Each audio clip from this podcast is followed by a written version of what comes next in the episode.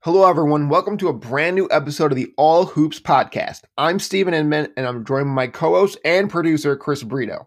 This is our final All Hoops episode of the decade. So, Chris and I will present our Knicks All Decade teams, as well as discuss if there's anything to the Kyle Kuzma drama in LA. Before we get to all that, Chris, my friend, Happy New Year. How are the last few days of 2019 treating you? Hey, buddy. I uh, can't complain. You know, I've been with my girlfriend, my family. Um, I I'm gonna see you on New Year's Eve, so I can't complain. Life is good. Um, even the Knicks got a win last night, so things are definitely looking up. That's great to hear, my friend. Let's get to the Knicks. Uh, they play the Wizards, uh, the Bradley Beal-less Wizards. They uh, basically the Wizards hung around. You know, the Knicks played no defense at all. That goes for everyone on the team, and uh, they hung around. Julius Randle hit some big shots at the end, so the Knicks won. They improved to eight. was it nine and twenty four? now, nine and twenty-four. And um, look, this is a game they had to have. You look at the schedule; it's going to get real tough soon. They have a West Coast trip coming up uh, right after the New Year, where they're going to see both both LA teams and the Jazz. Then they come back home and they're going to see you know the Heat and the Sixers and the Bucks. So it, it's it's going to be rough. So you really needed to get as many wins as you can against injured teams. The Wizards were without seven rotation players. Chris, I don't want to poo-poo the win too much. A win's a win, but uh, good yeah so good job by the Knicks to get this one because they really really needed it. As you said, it was a good win because the team is finally learning how to close games, even it's against a really bad team in the Wizards. Um, but you know what? The ninth win is the ninth win, right? And you know uh, you can get as much as as as long as they're learning and, and figuring how to win these games. That's what matters. You know, Frank had a good game. You know, R.J. Barrett had like what 14 points. Um, and we're seeing the emergence of Julius Randle. He's becoming the player that we thought he was going to be heading into the season. I mean, it's only taken him like two months, but you know what? He's playing a lot more efficiently, a lot more, a lot smarter. Um, you know, Mitch Robb is also getting minutes, so things are definitely looking up. Um, and just because like the Wizards didn't have Bradley Beal, um, it doesn't take away anything from the from from from the victory, in my opinion. Yeah. Um, this this is still a team that's learning how to win games, and you know I'll take it. I'll take I'll take the win over whoever it is. A win is a win. Yeah, they now have more wins on the road than at home somehow, Chris. Um, and as you said, Julius Randle, thir- uh, three straight games with 30 plus points. This is the kind of, uh, not that we're expecting 30 plus points every night, but this is the kind of guy we hope to see a go to guy on offense, a leader. And uh, it's been very encouraging, Chris. And also, I give, I want to give Elfrid Payton some credit too. I know he had five or six turnovers last night. Uh, but he's getting the ball to Julius in good spots where instead of Randle having to just start at three point line and run to the rim and get turnovers, he's getting into spots where he has to make one quick move and can score on a one on one. And that's really important. I think having a point guard there who knows where the guys want the ball, I think that makes all the difference in the world. Uh, speaking of point guards, though, Chris, uh, yeah, Dennis Smith Jr. reportedly wants a trade. And after getting in a trade last year, it seems like this was kind of his team last year to, you know, develop and become a better player and actually see if he could become a point guard. And everything has gone wrong from this year. He had the death in the family. He's been injured. He's been benched. And um, if this is, tr- I don't know if this is true, but if it is, you know what, Chris? Whatever. Bye bye. Yeah. Um, it's been a really tough season for Dennis, and certainly whatever he did to his jump shot over the summer, that little hinge in his shot certainly didn't like improve things for him because he can't shoot can't he does get to he get he does get to the rim at will but even so it's not enough for a team that you know had a lot of expectations for him going in and moving forward the I, the best path for him is probably to go on another team you know and there are a couple there are probably a few suitors. You know, it, it seems like the Timberwolves are interested. Um, I think a team like the Magic could really use a guy like him. You know, they found their guy in Markelle Fultz, but I think that team needs to get younger and needs more of a scoring punch. Dennis Smith might be the guy for them. He'd fit in great with them. You know, considering you know Fournier is is is bound to be a a, a free agent this off season. You know, they're gonna the, the Magic are gonna have to make some big decisions whether to resign him or not. Having someone like Dennis Smith Jr. to you know, offload the scoring a bit might let them reconsider their options when once the summer hits. Yeah, Chris, I think Orlando makes all the sense in the world because, as you said, they have some tough decisions to make coming up. Aaron Gordon is not really taking that step forward. They hoped he would. You know, Jonathan Isaac's a really good defensive player who's learning offense, but, you know, they just need another scoring punch. And Dennis Smith is not going to cost a lot for them. So they really need to take chances on cheap young players, hoping they can develop them as offensive players because your alternative is basically giving Evan Fournier 20 million a year to keep arguably the worst offense in the NBA. So they're going to have to take chances like this. And I think a guy like Dennis Smith Jr., who's going to at most cost a lottery protected first, the Knicks would be thrilled, I would think, if they can get that.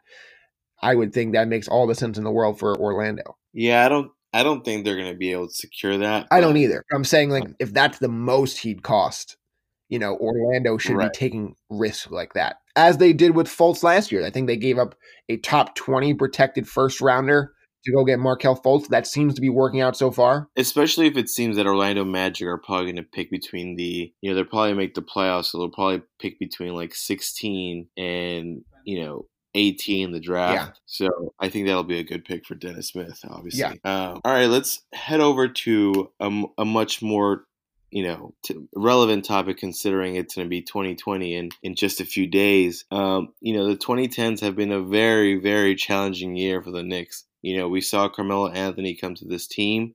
We saw Amar'e, you know, pretty much inspire the whole Knicks fan base when he came over. You know, but we also saw some really bad lowlights. You know, we drafted KP, but then let him go. Um, and now in the current mess where we're rebuilding once again in for, for probably the third time this decade. Um, that being said, I really want to take back and look and reflect on this decade and, you know, see what do you, for you, what's your favorite memory from the 2010s? Okay. Well, uh, yeah, before we get to our teams, you know, my moment of the decade is uh, Carmelo Anthony having a 62 point game against the Charlotte. I think they were the Bobcats back then. This was January 24th, 2014. It was an incredible performance, Chris, and you know everyone was kind of just rooting for him to go and go and go, and it was just one of the really my favorite times as a Knick fan, just seeing him go for that Knicks all time record, which he did get, and um, you know it was obviously a terrible, terrible decade for New York basketball here, and um, having that one little moment in one random January game in a lost season, it um it made things a little better that day. Yeah, I mean, I remember watching that. I think I I, I remember watching that game at the bar and, and I couldn't believe how Melo was doing it. You know, he finally had his his big signature moment in MSG, um, and him doing it in front of the, home crowd cheering him on. You know, good for him. Good for him for having that that point. You know, I think I think the Knicks will consider putting his jersey up there. Um, I have another. I don't. Want, I don't know if I want to call it the, my favorite memory, but I think it's the most defining memory of this decade for me and that has to be the Roy Hibbert block on Carmelo Anthony in Game Six of the Eastern Conference semifinals. Um, you know, the Knicks were making a run to catch up, I believe, and I think that would that would have put him up. I think by a few points, and Carmelo goes for that block and goes for that dunk, and he gets blocked at the rim. You know, basically, it was defining because the team was just so close to making it to the next. I mean or forcing another game seven, and like the Knicks were probably won at home, um, guaranteeing themselves uh, a, a, date against the Miami Heat, which I think we matched up really well against. We so we swept them in the season. We just matched up really well with them. You know, we had crazy three point shooting um, and a good veteran team. I thought we had a great chance to make it to the NBA Finals that year. And I know I'm sipping the I know I'm sipping the juice, but you know you know, that was just like such a great team, such a fun team to watch Knicks tape. And for it to go down the way it did, man, is one of my it's like one of the biggest could have beens I think in in Knicks sports history. Yeah, Chris. Uh, there was no chance they were beating the Miami Heat. They had LeBron James in his prime, Dwyane Wade in his prime, Chris Bosh in his prime. You know, a guy like Shane Battier who defends guys like Carmelo Anthony so well. I understand the Knicks won four regular season games against them but who cares? You know, regular season doesn't matter. We've been over this a million times, and you know, like uh, the Knicks, can, Knicks can beat the you know the Heat or you know the Lakers all the times they play them. It doesn't mean they're better. You can you can say that it doesn't matter, but if you're if Miami Heat suits up their star players to play against the Knicks and we still crush them, I think that counts for something too. Despite you know you know all this thing about resting and players showing up, like you know LeBron still played and we still beat them, and we can go back and forth by saying the regular season doesn't matter, but it's still a prelude to to the postseason. Mm-hmm and you can at least have a good idea of who matches up well and who doesn't match up with who doesn't. We just saw what the Sixers did to Giannis and the Bucks. Would you say right now that the Sixers are the favorite to come out of the East? Not maybe not the East, but I definitely think they could beat the Bucks. Okay. And I don't think it's crazy. And I don't think it's crazy to say that. You, I mean, I, I think know, they can beat the Bucks. I mean, I, would you say you think right now they will beat the Bucks? Right now, yes. Okay. See, I think you're overvaluing the regular season. I, I think because while you can say that you know the regular season doesn't matter, all those things, sure, but what what ends up mattering in the playoffs are matchups, yes. right? And if and if listen, I don't think the six the Sixers are necessarily better than the Heat or the Celtics, but I do think that they could probably have a great chance of beating the Bucks just because that they're designed to beat someone like Giannis because Giannis crowds the middle. He can't really shoot well. You have two bigs who crowd the middle. What is Giannis going to do? They that's what they did the other game um, on on Christmas Day. So I think it's all about matchups, honestly, and I think that year the Knicks had a great chance of being the Heat just because of like how they moved the ball. Like I'm not saying they were the Spurs, but I'm just saying like just a team, just the way this was designed the Knicks had a great chance because of their three point shooting, and Carmelo Anthony was having the best year. You know, he he led the, he led the league in scoring that year. Like I don't I don't as great as Shane Battier is, you know, he's nothing compared to and you know. This. Yeah, no, I mean, you know, that's those are some good points right there for sure. Um, I really would have wished we got to see that, and um, I think it's interesting, as you said, that the moment of the decade is Melo in his prime getting blocked by Roy Hibbert, and that kind of ended the Knicks' run. You know, they didn't make the playoffs again, you know, for that entire era, and that was only what 2013. So um, certainly, it was a disappointing decade in terms of playoff accomplishments. And uh, let's get to our all-decade team real quick, Chris. I think the theme of this decade is longevity, and the idea is that the Knicks didn't really have much, and basically they was so much roster turnover there was multiple rebuilds, a um, couple of failed rebuilds that didn't really turn out a lot of young players, a lot of players who stuck around long term. I mean, how many of these guys even played more than three years on this team? So my team, I try to stick with more longevity guys who were able to stick around in a starting lineup for at least three years. So I'm starting with Raymond Felton, who, I mean, the idea of him as a starting point guard on an all decade team is comical. Um, he was he had some really good moments. He had some moments where the second time around he was almost considered an albatross contract, making four million a year, and they they traded Tyson Chandler to dump him uh, to get a worse contract in Jose Calderon. So that tells you all you need to know there. Uh, my shooting guard is going to be Lance Thomas, who had some really good moments as a Knick. He was actually traded for uh, J.R. Smith and Iman Shumpert. He was the only really player who came back. They helped the Knicks. Uh, he had some good moments, but again, this is more about the fact that they just had no one, no real guards for the entire decade more than a year apart. I mean, I almost consider putting Damyean Dotson on this team because it's just such a bad group. Um, you'll get we'll get to yours, which is a little different, but for me, the idea that Lance was here five years and contributed, he was also the team captain at one point. I would think uh, that held more to me than a guy who had a better year, but just for one year. Um, Carmelo obviously is the three. Uh, you if you want to make him a four, that's fine. He played better at the four, even though he wanted to be a three. Uh, Amar'e is my four. He kind of started the Knicks' success by signing here. Remember, he signed that big five-year, hundred million dollar deal, and he said, "Look, the Knicks are back," and they were back. Chris, they were not. We were not a championship caliber team, but we were a fun, exciting team that was able to be a perennial playoff team for those couple years, and that was really enjoyable to me. And that doesn't happen without Amar'e. So he deserves a ton of credit. And look, if he fit in better with Carmelo, maybe things are different. And we're talking about this with more positivity. and uh, then he punches the fire extinguisher. Remember in Miami, which uh, really derailed that playoff run, even though they were about to lose anyway. And then, uh, you know, he had some big moments. Remember when he first got here, Chris? How excited we were. Uh, Steve, that when he hit the fire extinguisher, that was the the series where he won one game. I think they were down 3-0. That made them down 3-0. And then he punches the fire extinguisher, breaks his hand. He's done. And then uh, they go back. I think they go back to the Garden where like Mike Bibby and like uh Baron Davis had that crazy game. Baron Davis and blew out his knee. Uh and then they they remember they were think they were down three one at the time. And they had all the confetti coming down after they won that first playoff game in what seems like decades. And I was like, oh, this is just so classless for, you know, to be going against the defending champs. You win one game against them in the first round and you're throwing confetti. Uh, but reg- regardless, uh, then you know Tyson Chandler to me is the center.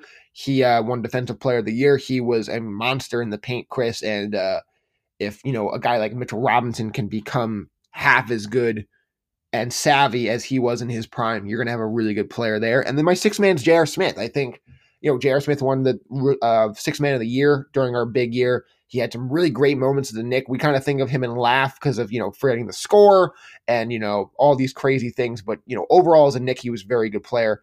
And, um, you know, remember we got him when during the lockout when he was in Japan. And I remember we had this big game against the Mavs and we signed him out of Japan. He just comes in and he starts drilling threes. And it was just such a big jolt for that season when all of a sudden we were starting to get a little bit of a lull and he comes in and he had a, uh, some great few years with the Knicks. And, uh, yeah, and then I think we, I think a few weeks after that we signed Kenyon Martin too, which also yeah was he? I think he might have been Japan as well, or I'm sorry, China. No, no, no, China. They, they were, both, both in China. China. Yes, um, I think that made a those two guys really made a big difference. And then Mike Woodson's the coach. Chris, it comes down to this: he was the only coach with a winning record, I believe. So that's really all. You, that's yeah. really all you need to know there. Um, I'm with you on Mike Woodson. Uh, I'm with you on Melo. Obviously, um, uh, Stoudemire gets a special mention as my sixth man. I mean, I know he didn't play in that role, but I think he was. A, you could make the argument that he was like among the six. Like for me, I saw this list as like maybe the the best players at each position, and maybe like the most honorable mention for me, uh, which for me is Amar'e Stoudemire. Um, I'm going to start with Felton also. Felton, I think, was probably the only stability we had at point guard in this whole decade, and that was the beginning of this decade. Um, we've consistently failed at finding a floor leader. Felton has been the only one that has really been there for a while. um, like if you think about it, I think we've had a, a different point guard every year. Yeah. I think that's um, that's true. And hopefully, in this next era, we find the one, you know, a starting point guard that can actually run a team and that we can stick with him too. For me, it's J.R. Smith at shooting guard. I think no one else comes even close to him. You know, he in, at times frustrated us, but at other times, you know, he gave us like, you know, he was just the most fun player, most exciting player on the court. Additionally, he was just a guy who who, who was basically the number two to Melo um, when it come when it came to game, you know, um, scoring options. And so, you know, remember that game winner against the Suns, you know, and I I, I believe against um, might have been the Bob Bobcats or the Hornets. I don't I forget what they were called at the time. Um, also, um, I think at the center position, you got to put Mitch Robb. I think even though he joined the t- he obviously joined the team at the end of this era, um, you know, he ba- basically signifies like this new era Knicks, and he's very similar to Tyson. You know, I think Mitch Robb oozes with potential, and I think he's going to be a, a star in the making. The other guy I have on my list, you got to go with Porzingis. Porzingis, as much as we may dislike him, dislike how he left the Knicks, he was arguably maybe the second most important player of this decade. You know, you know, we had such we had such high hopes for him. We thought we were going to build a championship team around him. Now he's really flourishing in Dallas. You know, what could have been there also. Could you imagine a team with, you know, RJ Barrett, Porzingis, Mitch Robb right now? I don't even yeah, I, I could imagine that. And it's really frustrating to think about.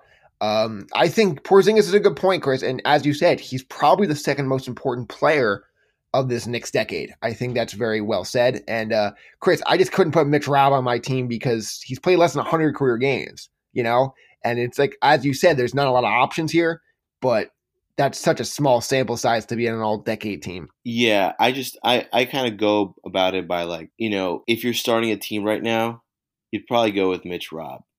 From all the players that we have this decade, I just really like Mitch Robb. He for me, he's the most like you know such a, he's such a, a player that can insert his will and uh, impact the game defensively like him. I don't think we've really had that. You know, you can make the argument for Tyson, but you know his you know he couldn't even guard Roy Hibbert. Yeah, no, you're right. Um, I certainly hope that Mitch Robb is on my 2020s All Decade team. If that happened, something went very right. I agree. Um, you want to let's head over to final thoughts, right? Um, staying on the Knicks theme, the next game for the Knicks will be against the Trailblazers, which will have our boy Carmelo Anthony. He's returning to the Garden, and you know it's a game I really wanted to go watch, but it looks like I'm gonna go watch it from TV. Yeah, uh, the price is really shot up there at the end, Chris. It's over 100 bucks, 150 bucks. Um, look, I think uh, Melo deserves the ovation he's going to get. I think this is his first time back at the Garden, correct? It yeah. is, so yeah. Uh, Wednesday's going to be a really special day, and uh, then the Knicks start this brutal West Coast trip, as we said, uh, with both LA teams in Utah. So it was really important for them to win that Washington game, which they did. And then, uh, speaking of LA, Chris, there's some crazy stuff going on with Kyle Kuzma and his trainer criticizing LeBron. Kuzma's come out and said, no, this isn't true. And uh, he better say it's not true. If not, he's being traded to Memphis. So I would think uh, this is a smart thing for him to back out of this and say, you know, my trainer's saying all this crazy stuff. I'm not saying it. And then, um, you know, he wants to, obviously he wants to stay there and see if he can turn this around. But if I'm the Knicks, I'm calling and saying, hey, what, what bets can we throw out there to get a chance at Kyle Kuzma? You know, And listen, I, and listen uh, regarding the trade with with Kuzma in the Knicks, it's not that crazy because they could use a guy like Marcus Absolutely. Morris, a guy who knows a guy who's tough, a guy who could probably guard Kawhi or Paul George. You know, you throw him in with a Dennis Smith Jr. and and um, you know maybe even a Taj Gibson, and I, and I think it's a deal. But I don't know how highly they regard Kyle Kuzma, which may be the issue. But he hasn't really meshed well with that Lakers offense. Yeah, no, I um I I totally get that, and um I would think uh it's going to cost more than Morris, and then um we'll see from there. Uh, and then uh Chris, I want to bring up this crazy finish Saturday night between the Heat and the Sixers. You know, that's going to be an, a, great seven game playoff series if we get it. You know, Tyler Herro had the uh, heroics, as you will, uh, to uh, get the game, you know, going. They, they then Ben Simmons has this crazy putback in the game to overtime, and uh, the Heat win by one, 117, 116 in overtime. And Chris, you know, either of those teams would be a great, great uh, matchup for the Bucks in the Eastern Conference Finals. Yeah, I think um, the Heat are definitely the most the most surprising team of the NBA. You have to make the you have to make the argument that Erik Spoelstra deserves to be, you know, coach of the year again. Um, you know, he's doing it basically with the same team as last year plus Jimmy Butler, and now they're basically at the top of the conference. So, you know, I I love to see Jimmy, you know, really flourishing like the way he is right now in Miami. After some like, you know, it looks like he didn't really mesh really well with the Sixers you know, much less the Wolves or the Bulls. So it looks like he's really happy in Miami. Yeah. No, I, I think that's a perfect fit. It's something we all kind of doubted whether he could be a number one guy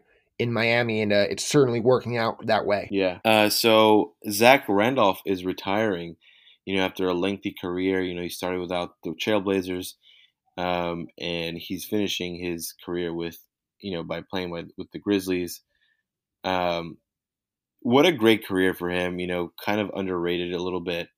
Um, he made did most of his damage down in the post, and he had a great, great, you know, you know, duo with Marc Gasol with those years with the grit and grind Grizzlies from a few years back. Um, but I remember when he was part of the Knicks, and Isiah Thomas really wanted to make the Eddie Curry, Zach Randolph thing work and I believe I'm not sure if it was a season opener or not, but they basically played against the Celtics who had KG and everybody, and we got destroyed by like 40 points. Yeah. Um, look, I don't know if you're. yeah, that. uh, that it kind of rings a bell. You know, there's been so many terrible games this decade, for sure. yeah, yeah. Um, okay, Chris, my final thought here is uh, what's going on with the T Wolves? I mean, I understand uh, Towns has been hurt the last couple games, but they've lost 12 of 13. They're allowing nearly 118 a game. It seems like Wiggins has kind of gone, gone back to what he was after the hot start, and we might have been too quick to say he's he's uh, really turning into something. Yeah, yeah. Who knows the Wolves? You know, it, I don't think it's a very talented team to begin with. Like, apart from Towns and apart from Wiggins, what do you really have? Yeah, that's a good point. I mean, I like Robert Covington. Uh, he's a nice uh, three and D guy, but um, there's not a lot there, and um, you know they're they're they're circling towards the bottom of the West. So that's another team the Knicks are going to have to contend with in terms of uh, again that number one pick. Yeah, I agree. Um, with that being said, everyone, thank you for listening to the All Hoops podcast. Uh, make sure to give us a like on our Facebook page and follow us on Twitter. Uh, we wish you all from the bottom of our hearts have a happy new happy have a happy and safe new year. And you know we hope you guys keep listening to us in 2020 happy new year guys